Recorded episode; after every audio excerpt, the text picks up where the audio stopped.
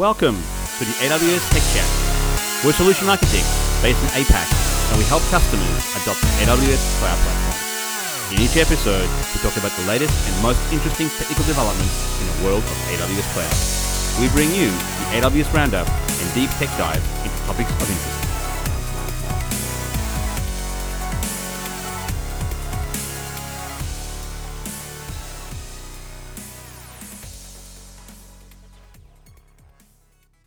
Hello, my name's Shane Baldacchino, and this is episode 53 of the AWS Tech Chat podcast.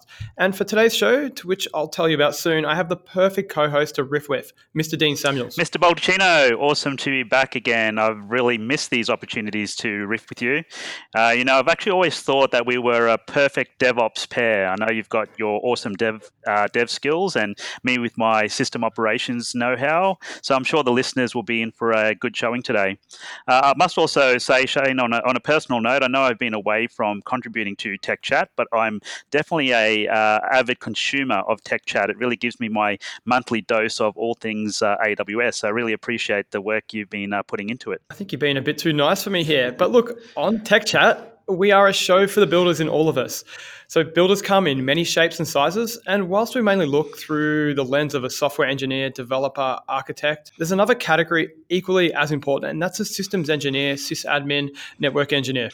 Yeah, that's true, Shane. I mean, the pl- cloud platforms like AWS really does allow all of these different shapes and sizes of builders uh, to add true value to their organizations or to their own ideas. And what I mean by this is they can really focus on things that um, provides that innovation rather than uh, just keeping the lights on, or, or, really what we call that undifferentiated heavy lifting. And and these builders can really reinvent themselves to innovate on behalf of their customers, whether it's their businesses, their teams, or their own end customers as well. Exactly. And look, AWS may see, be seen as a platform for the developers, but underneath these higher order services are fundamentally things that you can't escape from, such as how many usable IPs in a subnet or how to read a CIDR and so on. So, Dean, I kind of feel you and me are made for this episode. I want to use you as a bit of a subject matter expert to bounce questions off, and I have no doubt you're up for the challenge today. No doubt at all. Actually, uh, as I mentioned before, I do come from an infrastructure uh, background, especially in areas of uh, storage, networking, Linux, and virtualization. Uh, I've worked with many customers in the past on uh, automation. I can actually remember uh, in my previous life where I used to really focus on operating system automation, so leveraging technologies like Kickstart, which is a way to automatically deploy Linux operating systems and and applications as well. Um, but now we've actually come now, but now we come to cloud and API-based programmatic uh, resources. You truly have the ability to define your infrastructure as code, which means that operations teams can get the benefit of source code and version control that software developers have been using for for years.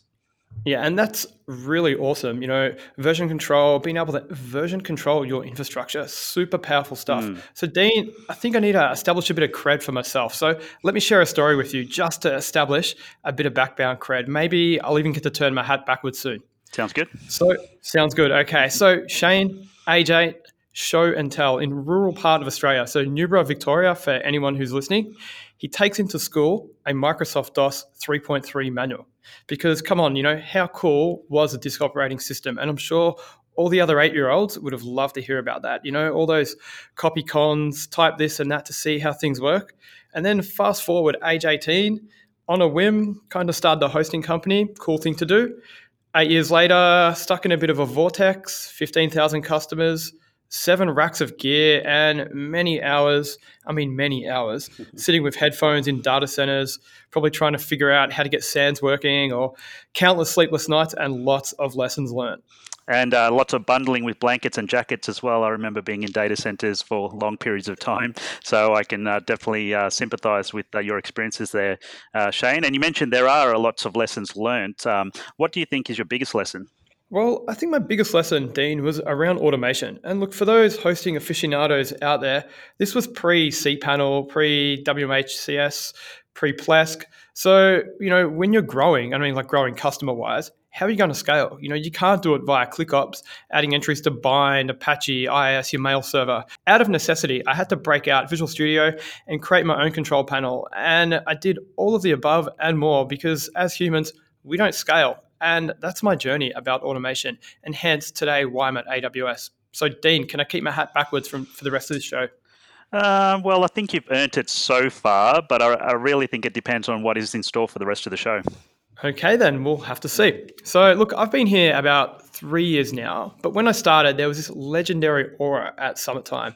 There were these sessions of run by one Dean Samuels with his black belt ninja tips on AWS, packed out sessions. And looking back, what's even more impressive, these were usually the graveyard shifts. So, what I mean by that, last day at like four o'clock, and for those not playing along at home, that's a tough slot to fill. You know, you, it's pretty hard to fill them. But you know, here I was looking at these AWS Black Belt Ninja Dojo slides on SlideShare, and really impressive. So, Dean, do you want to tell us a bit about these sessions that you ran and what did you cover? Yeah, I think uh, who's been nice to who now, uh, Shane. Appreciate that uh, that compliment. Yeah, it, uh, was a, an interesting um, in, uh, program that I developed. Uh, actually, the second year I was in AWS, so um, back in 2013. Um, you know, I actually started in AWS in into 2012, and, and at the time there was a, like about 20 services that we offered. So everybody at that time was a subject matter expert across those services. But of course, today, you know, we have over 165 and still continually uh, growing. So it's a little bit more challenging to become that subject matter expert. But back in the day, uh, because my background in automation, I really wanted to be able to share my knowledge and my experiences working with other customers in how we could actually implement certain uh, shortcuts and what I would say life hacker type uh, implementations into their AWS usage. Uh, for example, uh, I had some sessions on how to set up the most effective VPC connectivity, whether it was inter inter-region or intra-region. And this was actually way before uh, technologies that we have now, like VPC peering or a transit gateway or direct connect gateway, which actually makes it a little bit easier to have that interconnectivity amongst your VPCs. Well, we'll talk about how to actually leverage some traditional uh, technologies like software RAID uh, to get improvement in your EBS storage in terms of performance. But of course, uh, with the introduction of uh, uh, technologies like provisioned IOPS, that actually uh, makes it a lot easier for our customers to get the, be- get the best performance out of their EBS uh, storage. I would also talk a little bit about how you could do your own scripting and your, your own uh, build your own applications and programs to do a lot of the operations and management of your infrastructure. Um, for example, around, around areas of resource tagging and being able to automatically back up or snapshot your EBS uh, volumes. But of course, um, AWS has brought out new features and technologies that will take care of that uh, for you. Even with the introduction of things like AWS Lambda, Amazon Guard Duty, AWS CloudTrail, you have a lot more insights um, through the click of a button of what's actually happening uh, on your uh, platform. Whereas previously, my black belt tips would talk about how to uh, create um, uh, effectively these type of services uh, yourself. So you had that customization, but you know because one of the differentiators uh, for AWS is really our pace of innovation. A lot of those black belt tips that I've uh, delivered no less than you know five, six years ago, they really haven't aged well. But you know, I accept that. That's actually a good thing for our customers. It really removes that undifferentiated heavy lifting uh, for them. Cool. So I think, Dean, you've established yourself as a bit of a subject matter expert, and I'm excited to run this show with you. Don't tell Pete that, um, but I'm sure he's listening along. You know, I actually mm-hmm. fielded a phone call from Pete on the weekend debugging a non posting PC he's building. I'll uh, let him maybe on a future show explain why his PC wouldn't post. But anyway, I think we need to, Dean, take a look at the news and what's happening in the world of AWS Cloud. Yeah, I think so. And uh, I'm lucky enough to, to talk about probably one of the bigger announcements that we've made over the last few weeks.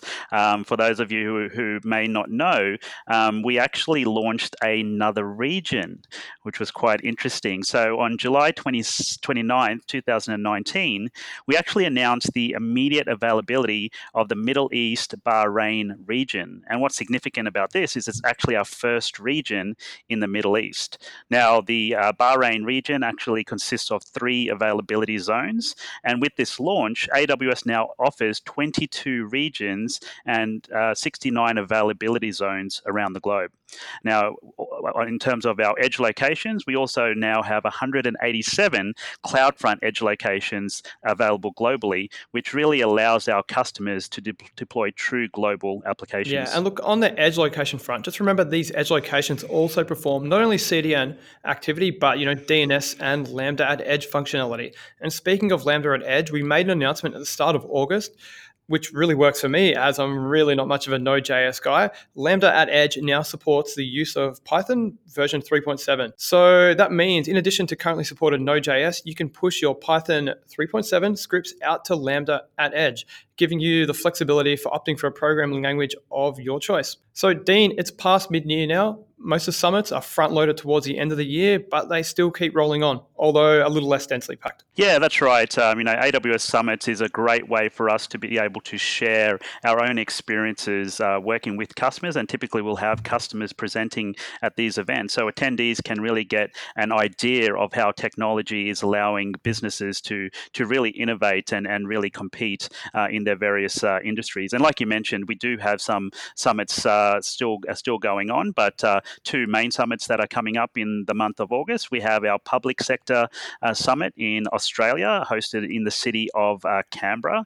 Um, I don't know if you've been to Canberra before. Uh, I have Shane? actually presented there last year, yeah. I think, at, at Summit. Yeah, it's Oh, and there you go. Uh, so uh, the Canberra Summit uh, uh will be on the 20th and 21st uh, for those of you who are able to make it. It is a beautiful city. Um, and then we have our uh, Mexi- Mexico Summit um, in Mexico City on the 29th of August. unfortunately, I haven't been to Mexico City yet. I have been to Mexico, but hopefully next year I'll have an opportunity to present, wow, present yeah. there. Canberra was a little bit cold, just, you know, looking back on it last time I presented there. So look, one last thing to note, there is an upcoming AWS Online Builder series on the 27th and 28th of August, like AWS Innovate, to help you deepen your skills on topics such as web applications, DevOps, database security, cloud economics, and storage. Both myself and Gabe will be running sessions on this. That's uh, that's awesome, and and you did mention AWS Innovate there, uh, Shane. So um, AWS Innovate is our online uh, virtual conference. We actually ran a global edition a couple of weeks ago, and I was very fortunate uh, to be involved with that. Um, I was uh, actually uh, delivering the closing keynote with Olivier Klein, who's our head of emerging technologies for APAC and sometime host of Tech Chat. Although he hasn't been on in a while there, Shane, so we might have to invite him back um, for a, for a cameo appearance. Um, now, the uh, the AWS Innovate um, had over 80 sessions, uh, with some of these sessions delivered in Spanish and Portuguese for our Latin American uh, customers, and then also Korean for obviously our South Korea uh, customers as well. Um, it was amazing uh, content uh, that that is actually available to our listeners. So if you were unable to attend that online virtual conference a couple of weeks ago, you can actually go to our aws.amazon.com site, and if you go to forward slash events forward forward slash AWS dash innovate, or just simply do a search for AWS Innovate online conference, you'll actually get access to this amazing uh, content that you can consume uh, at your leisure. But of course, anyway, Shane, uh, the listeners here are to uh, listen to all things tech. So are we ready to get into it? Sure am. But look, don't forget, folks, uh, August 27th, August 28th, come tune in. So, yes, on with the show. Dean, there is so much to talk about today. So we're going to have to keep this short and sharp. And as prepping the notes for today, I was struggling a bit. But I came back to the who, you know, who's the target audience and more so, who is a modern day system administrator, systems engineer? You know, have times changed, I asked myself. When I was acting in these roles, and I had some fun times back then, automation was a thing, but it's not like it was today. You know, I was using VB script, ADSI, PowerShell, and so on.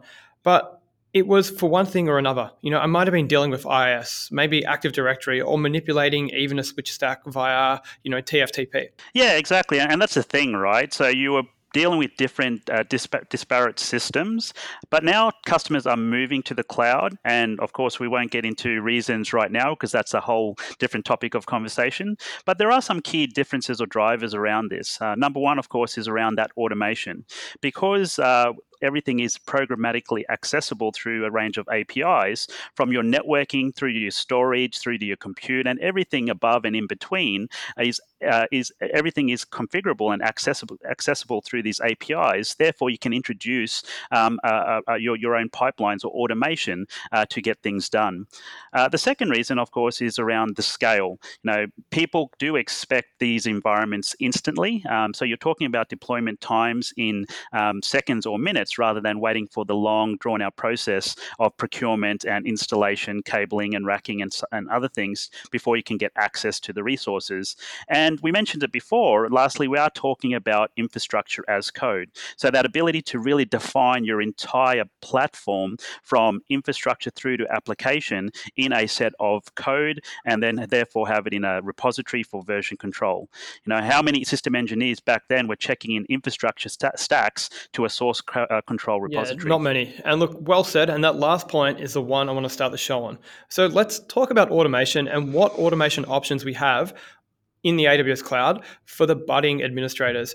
And really, if you're going to do anything semi serious on AWS, automation is absolutely the way forward. And what comes to my mind is AWS CLI, AWS tools for Windows PowerShell, CloudFormation, and now CDK or the Cloud Development Kit, which has just gone GA as of a few weeks ago. Yeah, so let's let's talk about these four, and and and uh, listeners would notice that uh, Shane didn't mention uh, the AWS console, which is obviously another way to manage your resources. And you know, when you start talking about automation, the AWS console is probably not the best tool to uh, to use when you're starting to talk about automation. You may be using it to get some views and and visual information, but if you are going to look at automating certain uh, tasks and processes, it's one of these four, or maybe a combination that uh, uh, you'll be looking at. And I'm really excited to be able to talk about the AWS CLI. Uh, as I have a Linux uh, background, you know, I still tend to move to the command line to actually do a lot of my my tasks. I even run a command line on my Mac um, laptop, um, accessing different applications, and I sometimes get funny looks from people of why I'm using the command line, and I just find it a lot easier and more efficient efficient uh, to be able to use the CLI.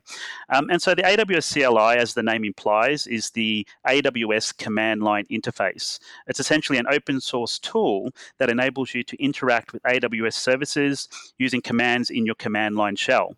Uh, with minimal configuration, you can start using uh, functionality equivalent to that provided by the browser based AWS management console. And from the command prompt in your favorite terminal program, it's simply a matter of using the command uh, pip3 because it's a Python based uh, uh, command line um, tool. So using your pip3 installer to actually install or upgrade the AWS CLI. You can have a look at our documentation for the exact command that you may want to use. And the great thing about this is it's actually available for Windows as well as Linux uh, operating system. So you can run the AWS CLI from the operating system of your choice. Now, all uh, uh, infrastructure, admin- AWS administration, management, and access functions in the management console, as I mentioned before, is actually available in the CLI. And fun fact, Shane, um, the new um, I, uh, infrastructure features and services uh, that we introduce provide full CLI functionality at launch or with 180 days of launch. So that means that a lot of customers can leverage uh, the AWS CLI to its full extent to actually manage and uh, the various uh, uh new and uh, um, existing AWS services.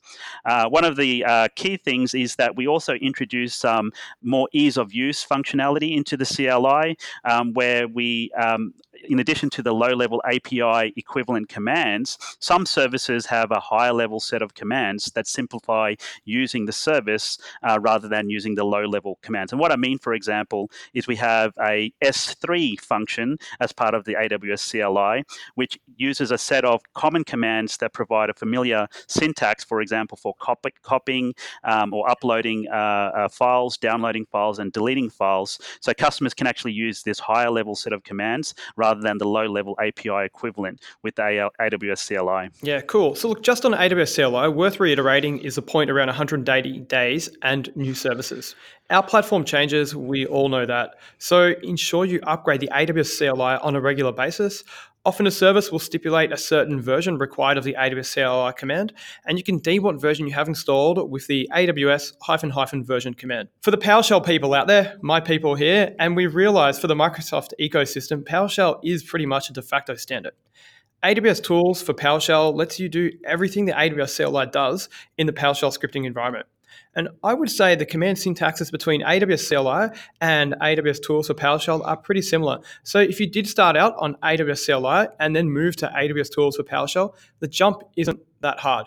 Just, just and just on that, that is so true as well. Uh, you know, I do come from a Linux background, but I found that moving to PowerShell was quite an easy transition. And and uh, you are right. In fact, in certain situations, PowerShell um, is actually my preferred tool when managing AWS uh, resources. I know you're going to get into into some of it uh, now, but even things like object manipulation and object access was a lot easier and straightforward using the PowerShell uh, PowerShell tools tool. So I can really appreciate um, that tool being available to uh, to users who are may- maybe more familiar with the uh, the Windows and PowerShell uh, platform. Yeah, and look, let's phrase this delicately. There may be, let's say, a little bit less love for PowerShell these days than, say, generic other programming languages across the wider base, but it can actually be much cleaner. And I'll give you an example of this. I had to convert a function I wrote once from PowerShell into Boto. So Boto is our Python SDK.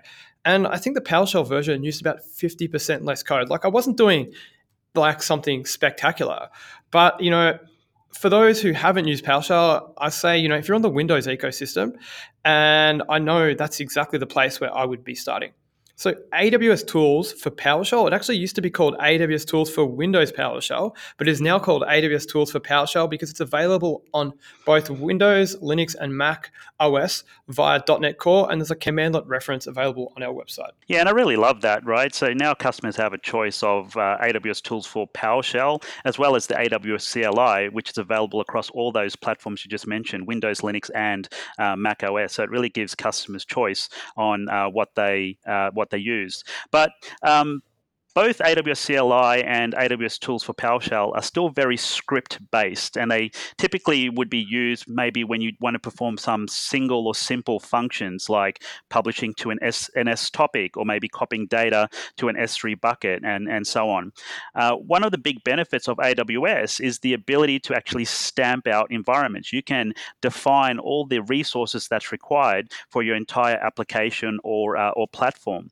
Um, not talking about a few servers here and here and there, but really end to end, all the different resources you need to host and run your applications. Uh, the network uh, that you define, for example, using uh, technologies like VPC, uh, associated uh, uh, controls or restrictions to that network using things like access control lists and security groups, the ability to define exactly how the various resources you deploy into that VPC is routed through route tables, and even defining things like Lambda functions functions that you might be using in your application or uh, API gateways to allow access to your applica- application from the uh, from the outside world. So you can really define all of those AWS resources uh, in a set of files uh, that now turns your infrastructure um, in, into code.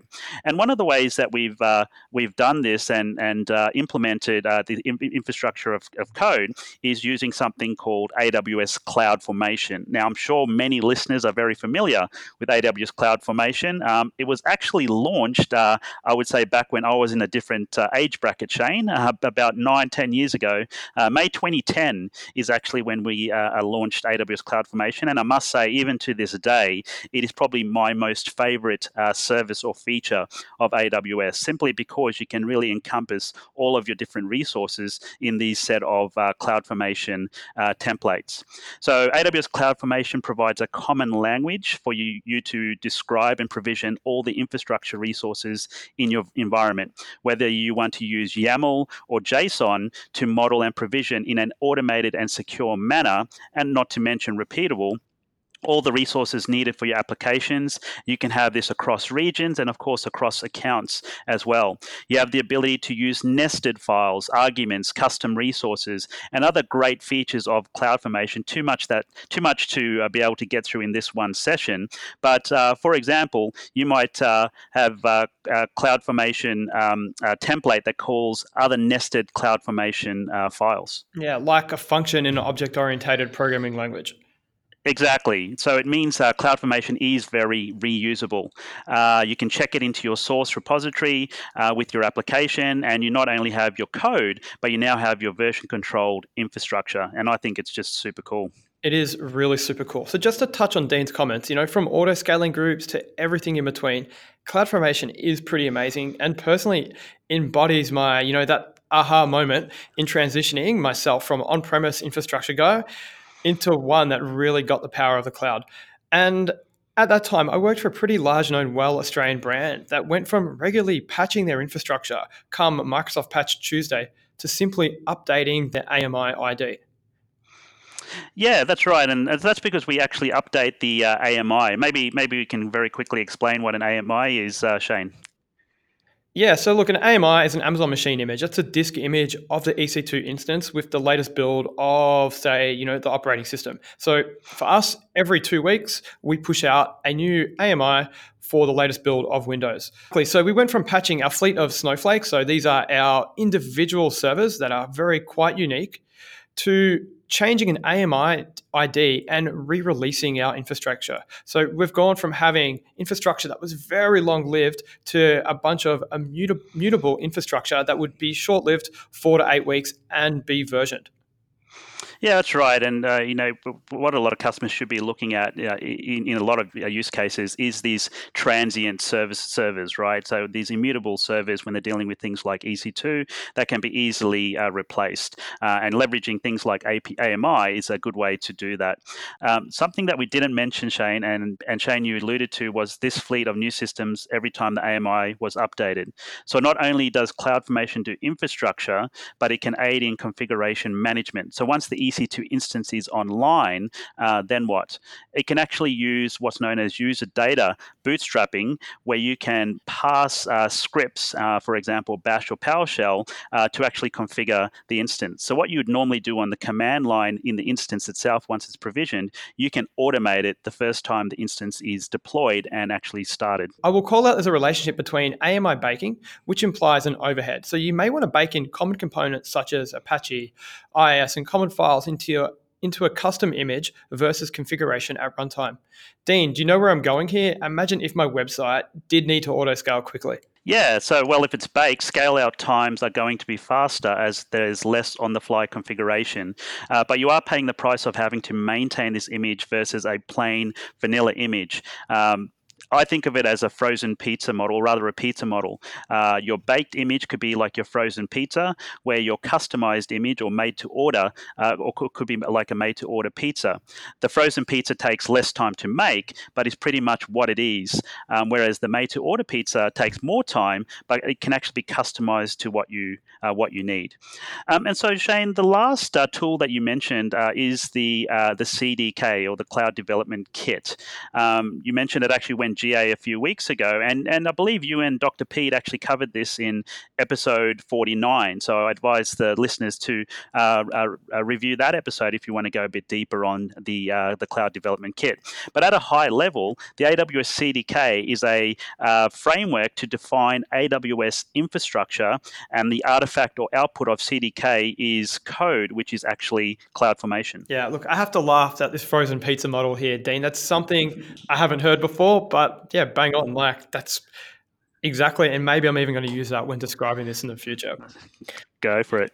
cool. All right. So this is probably a, straying a little bit off the sysadmin theme here, but CDK is pretty cool, and it may be the 2019 version of CloudFormation. Again, take a listen in the past episode to gain a better understanding.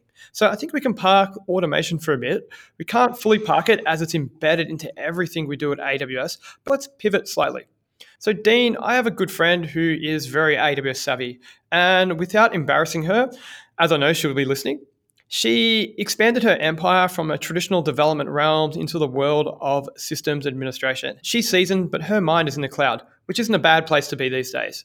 She was telling me about entering a small scale server room, so not your huge multi floor colos here, for the first time and being a bit taken back. As she had devices explained to her, many of these were foreign and we were discussing this over a coffee and a chat. And she said to me, Hey, you know, there needs to be a website which translates on premises systems into AWS terminology. I was actually about to say lingo here, but that's very Australian. So, Dean, let's have some fun here. We're going to play a game. Oh, I love games and I love fun. Let's All right. Okay, Dean. So, pop quiz time for you. All right. Question one What would the equivalent of a SAN be in AWS?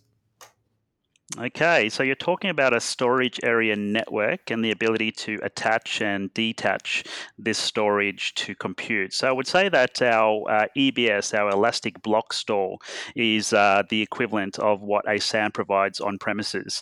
Uh, one of or several features of the uh, Elastic Block Store is the ability to uh, define exactly how much throughput and performance uh, you want from the storage. So we've introduced a type of EBS volume called the provisioned IOPS. And essentially, what that means is based on the size of storage that you provision, will determine the amount of performance you can actually get out of that storage. So it allows uh, customers to build applications where the storage throughput is predictable uh, and actually defined using provisioned IOPS. But there's many other types of storage volumes that uh, users can actually define with EBS to cater for the various workloads. For example, if they want large amounts of storage but they don't need that um, high speed uh, uh, performance, uh, whether their application is going to be streaming con- content in a maybe a sequential way rather than uh, random.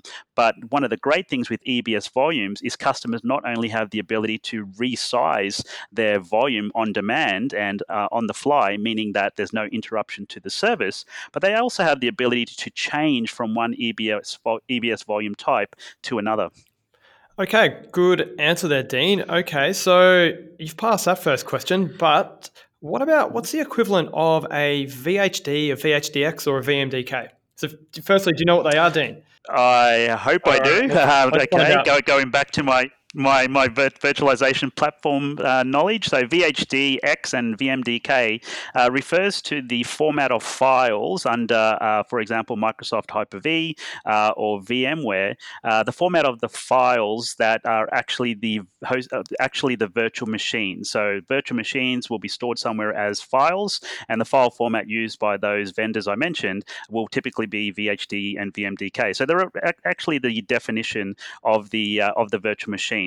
Now, one of the great things with this these type of file formats is you could uh, copy them across to other locations, other virtualization platforms to get an exact copy of uh, of your virtual machine.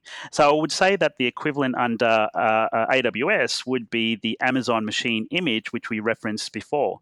Uh, so Amazon Machine Image image is the same concept: the ability to create a golden image um, of a virtual machine and be able to reuse that not only in your own account but across different accounts and even across different regions as well. So it makes for provisioning your custom operating systems a lot more efficient. Yeah, cool. Okay, so I spent some time dealing with switch stack ACL. So logging in Cisco IOS, dealing with ACL, setting network ACLs. What am I talking about here in AWS?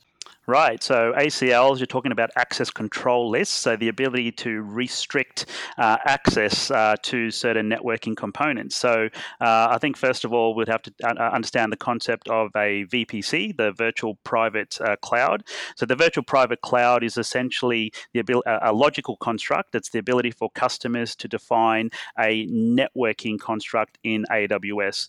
The networking construct will be a, um, a set of CIDR addresses or ranges um, that will be the IP addresses allocated to resources that are deployed into the VPC.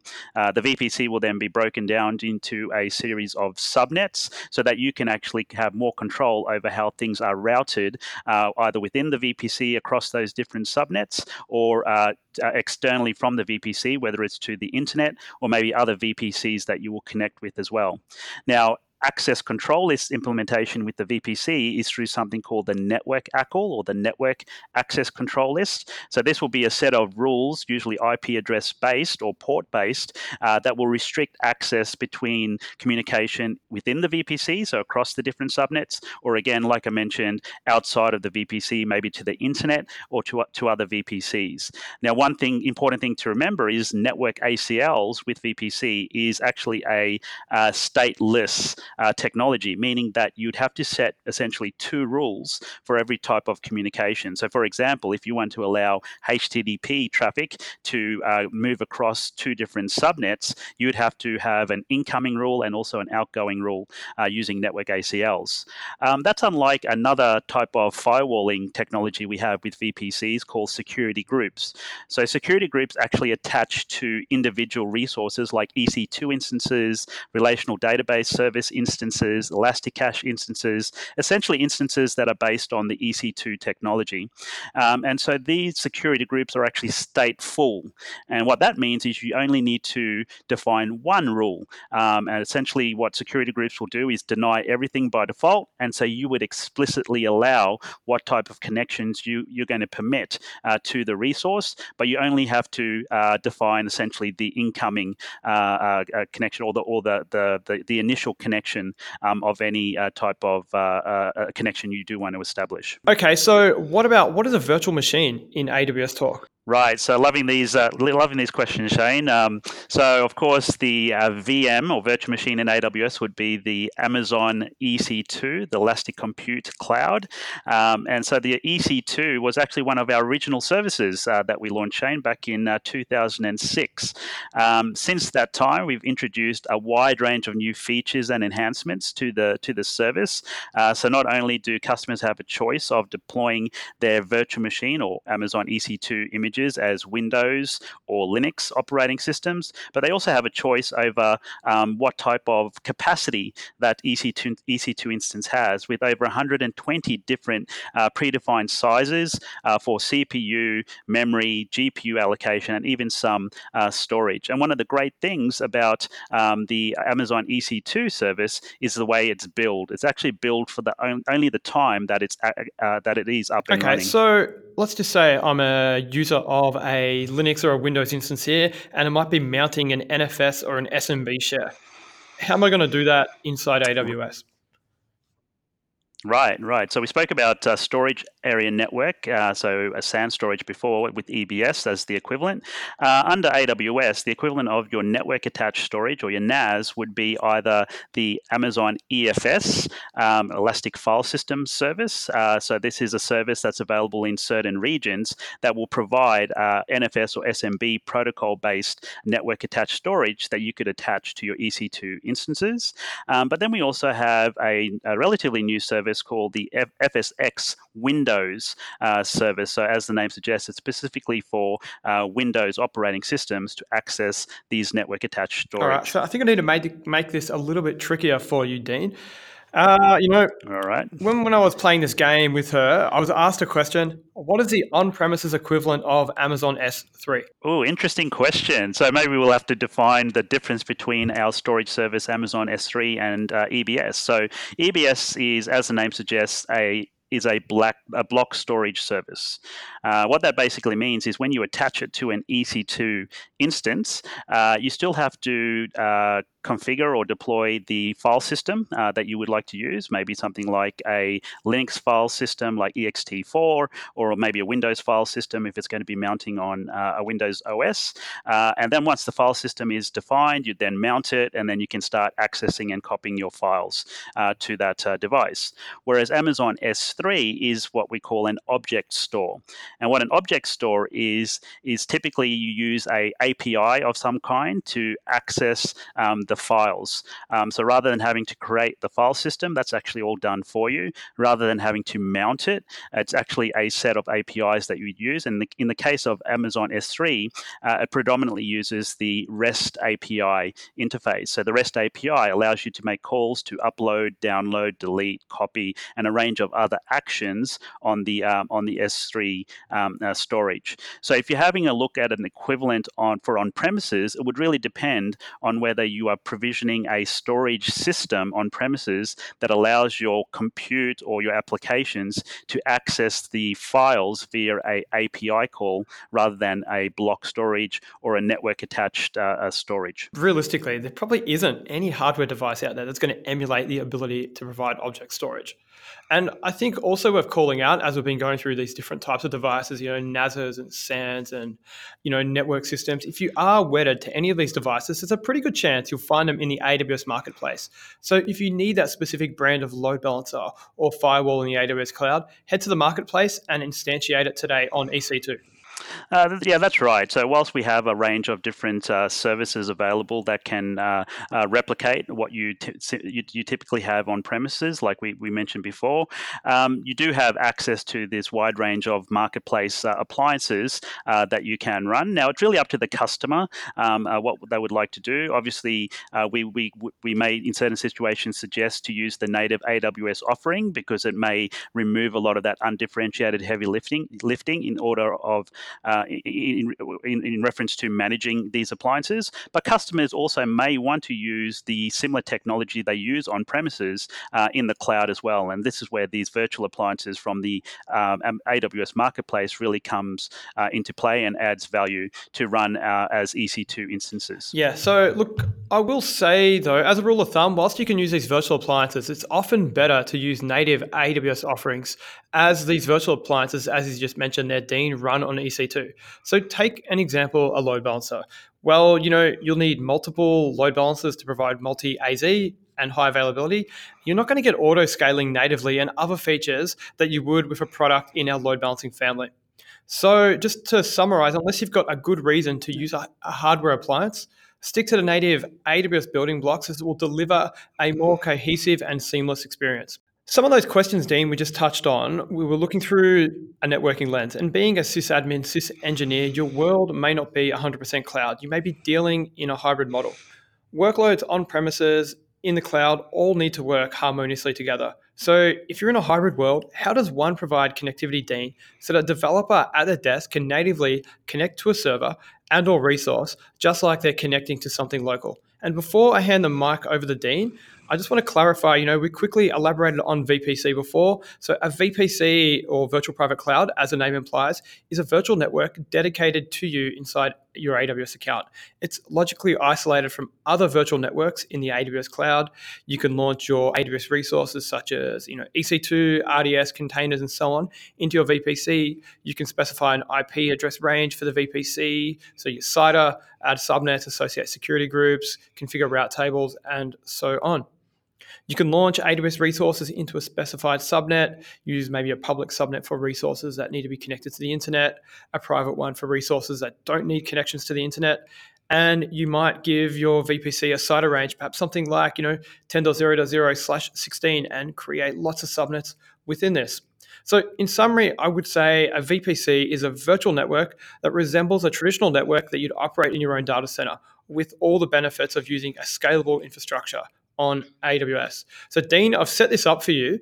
We have our AWS network and we have our on premises network. How do we get them to talk to each other? Right, and and before I get into that, in, in terms of the options, um, uh, uh you did mention it before, but we did just like to reiterate that you know a lot of services that customers actually use on AWS have been built with uh, Amazon EC2, our, our, virtual machine service. So, for example, our Amazon RDS, our relational database service, or Elasticache, and even Workspaces, uh, and, inside, and and also Lambda, actually under under the hood, will be using technologies like EC2. And what that basically means is that a lot of the uh, uh, VPC constructs, security groups, network ACLs, uh, routing can actually uh, be used with those additional services that I just uh, mentioned. And so when you look at the connectivity, how do you actually connect your on premises network to AWS? the connectivity will also apply to these other services, not just Amazon EC2. So the first way that you're able to connect from on premises into, into the cloud is over the internet, but in a secure way using using VPN technology. So you have an option of either setting up a site to site VPN. So this is where you have your uh, long lived connections from a particular location. Maybe it's a branch office, uh, headquarters, or maybe certain other remote offices as well. Um, and using IPsec technology, VPN technology, you can establish this point to point link or site to site link uh, to a VPN gateway that we provide that you can attach to each VPC that you define. And these VPCs can exist either in a region locally uh, to your location or maybe halfway across the world. The, the VPN site to site would still work the same. But the key here is that it's leveraging the internet and it also has some limitations around speed and throughput. Because you're using IPsec uh, VPN technology, you're looking at about single digit uh, gigabit per second type performance, regardless of your uh, internet uh, bandwidth or your internet, uh, your internet pipes. however, However, it is a very efficient way to be able to set, set up a very secure connection between your on premises locations and the AWS uh, region of your choice. The second option uh, that we have is a service called Direct Connect. Uh, so, Direct Connect is essentially a leased line or a dedicated line uh, from your location into uh, an AWS region. But more importantly, it actually gives you access to the global infrastructure uh, and global regions of AWS as well. So, maybe let me explain.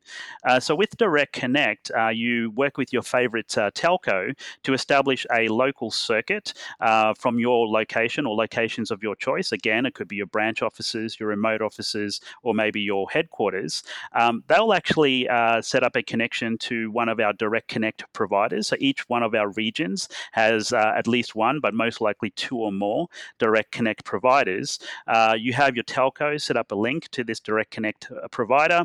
And then once this link is established, you can start creating your uh, VLANs um, or what we call call uh, VIFs, uh, virtual interfaces, across that physical direct connect link to the VPCs of your choice in either the local region or, uh, or remote regions as well. In addition to that, you can use Direct Connect to connect to some of the public services in the AWS region of your choice. So, for example, if you want to access services like S3 or Glacier directly from your on premises location, you can do this over your Direct Connect link. And you can actually have speeds up to 10 gigabit for a single connection, but Direct Connect also now supports uh, network trunking. And what that means is you can actually combine multiple connections to get a supersized um, uh, a pipe into AWS. Uh, Direct Connect uses very familiar technology to network architects and engineers in the form of things like uh, um, 802.11q VLAN tagging to define your VIFs, uh, things like BGP um, for route propagation between your on premises network and the cloud, uh, technologies like BGP communities um, as well, when you want to define exactly which regions are going to be available to your Direct Connect uh, uh, location. And what could actually happen, Shane, is that customers using either VPN or Direct Connect technologies can actually set up their global network infrastructure. So imagine having the ability to connect to your Dublin office in Ireland when you're sitting at your desk in Sydney, but you're using AWS global network infrastructure essentially as your backbone. Using VPN and or direct connect, you can establish this type of connectivity. Yeah, it's a much more cost effective way and I'd, I'd even say cleaner way of being able to multi-region connectivity between offices. So that's pretty cool with Direct Connect, you know, with uh, lag groups is what I believe you were referring to before, being able to trunk up to four 10 gigabit connections together, you know, a 40 gigabit Direct Connect connection. Very, very cool. So, look, within AWS, we leverage multi AZ architecture to create highly resilient systems. We can leverage the same methodology with connectivity to create resilient networking. So, you may start off with a VPN and potentially a direct connect, but if a link goes offline, you know, what's the impact to your business going to be? In that case, you can leverage a triangulated approach in running multiple direct connects or VPNs with disparate providers and use BGP peering to either load balance traffic across multiple links or leverage alternate links as failover paths. So you can use the AS path attributes for multipathing. And worth noting is we will always prefer a direct connect connection over a VPN. So this is pretty cool. And believe it or not, Dean, no, knowing you, I'm going to believe this, Shane, uh, even without hearing what you're going to say. All right, confidence in me. But look, I've actually got a site to site VPN between my house, so in my telco rack, and the VPC in my private account. And it was actually really simple to set up. And I use dynamic routing, meaning as I add subnets in my VPC, they're available on premises. Uh, on premises, as in your house? Uh, yeah, my house. Well, look, it's on premises. so, yes, look, we know that's a little bit special, but look, Dean, for connectivity is just one part of the puzzle here. And it's one thing to have layer three connectivity, you know, layer three in the OSI model, but you need name resolution. And on premises, maybe you're performing name resolution via, you know, DHCP and DNS via systems such as Active Directory but in AWS, IP allocations are handled by DHCP, but via VPC DHCP options. So I may have a workload on premises which needs to resolve resources in AWS, such as an application load balancer. And conversely, I might have an EC2 instance running in my running my awesome website, needing to resolve a database cluster running on premises. Short of duplicating records in multiple DNS services or using a host file, which in case isn't obvious, both are huge no-nos here. We've got a bit of a problem here, Dean. Yeah, it sounds a bit of a bit like a split brain problem by the uh, by what I'm hearing. Um, there were various approaches um, here on how to solve this. Yeah, look, I bet you've spent heaps of time whiteboarding various solutions for customers in your time, Dean. You betcha. Uh, various incarnations on, on really how to solve this problem.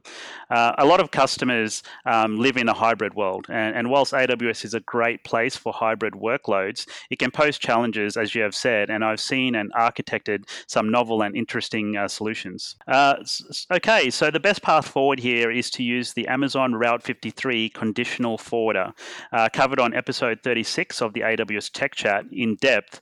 But for those who have been around DNS, this acts as a traditional forwarder.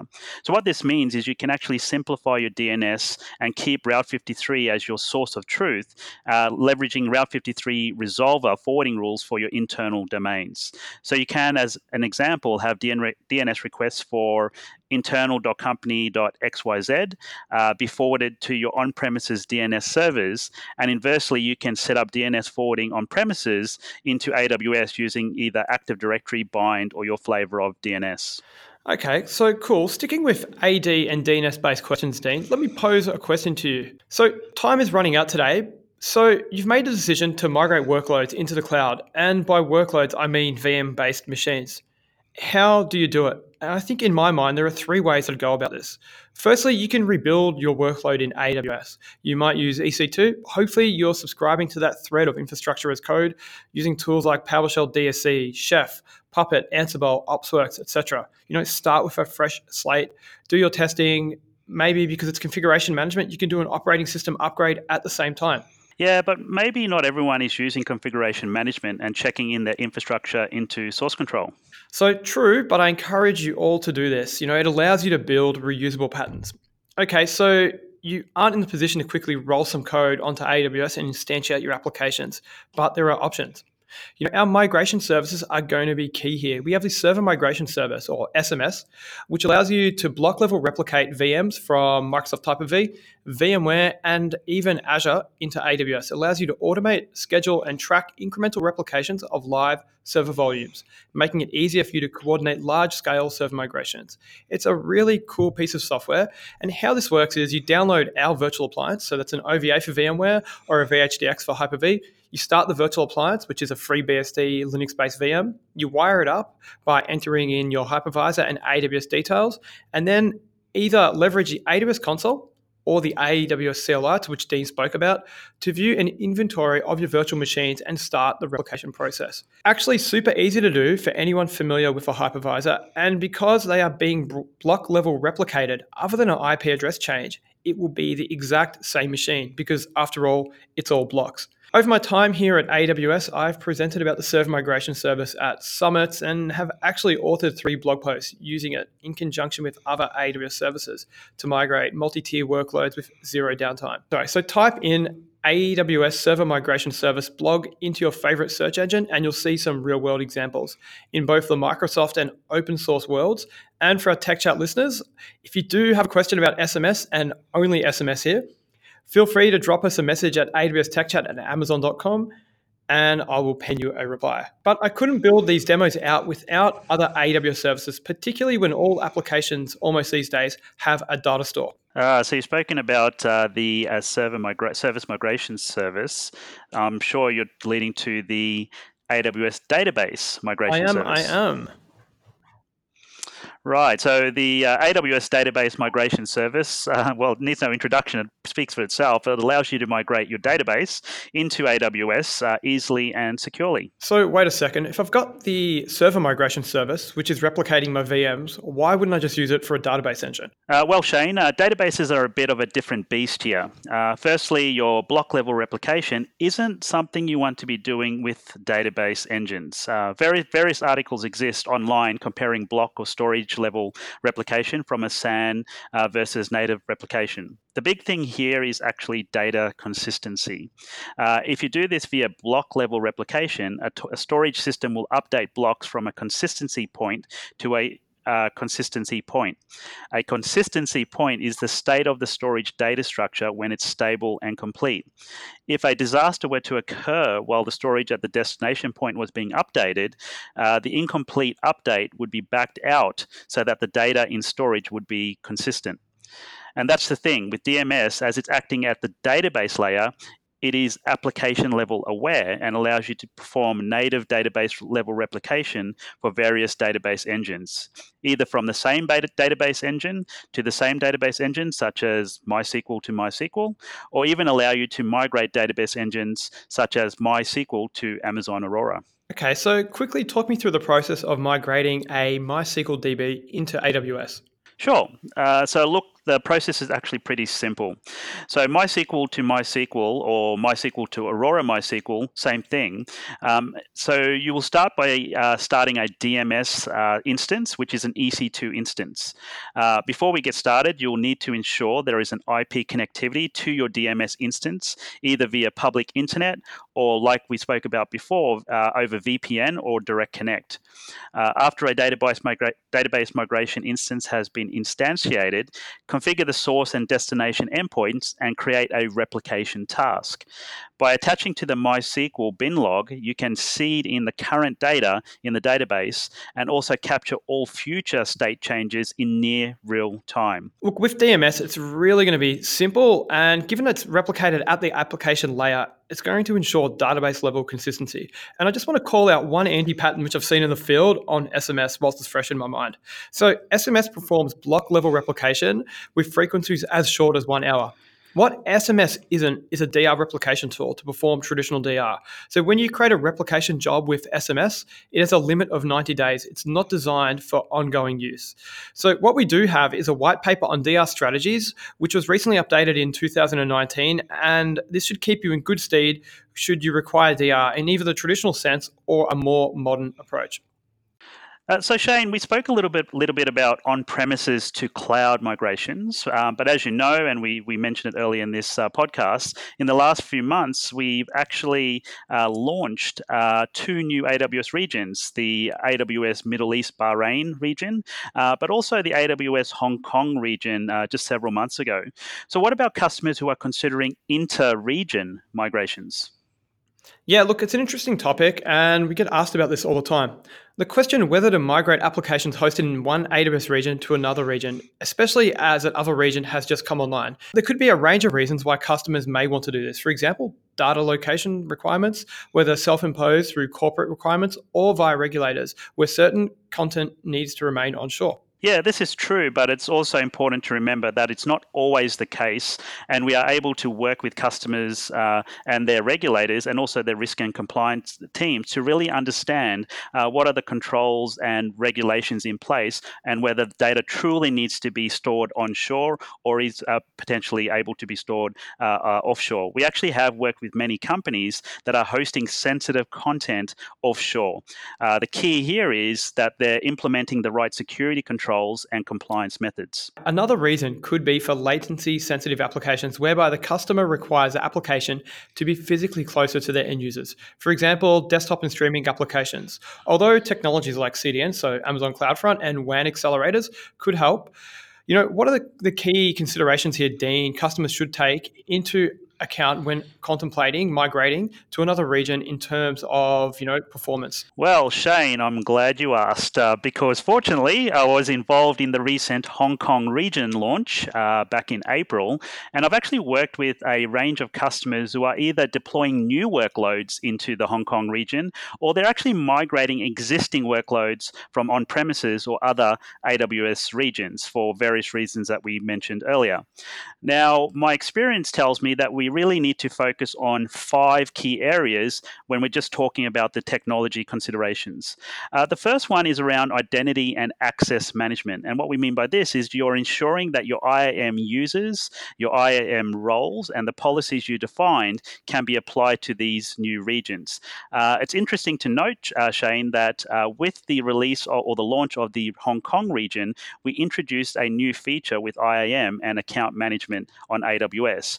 Uh, going forward after the after March 2019, uh, all regions launched thereafter um, will require users to opt in to start using that region. So by default, they're actually opt out or they're uh, disabled from using the region.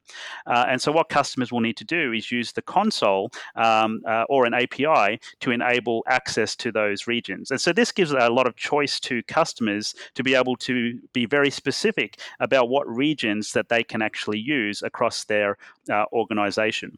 The second consideration is around service availability in the region. Now, considering that um, services in one region will behave the same in another um, uh, region, some regions actually may not have certain services that your current region has. So it's really important uh, to do an evaluation and maybe even a service to service mapping if you are considering moving from one region to the next.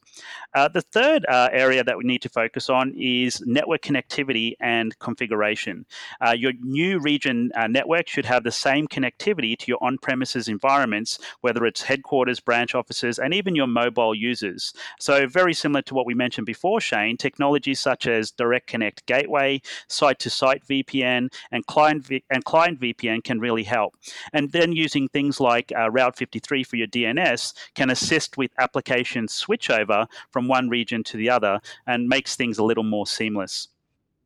Uh, the fourth area that you need to consider is your security controls. So, making sure that the appropriate auditing, compliance checking, intrusion detection technologies, such as maybe CloudTrail, uh, GuardDuty, and Config, and others that maybe need to be enabled for your new region.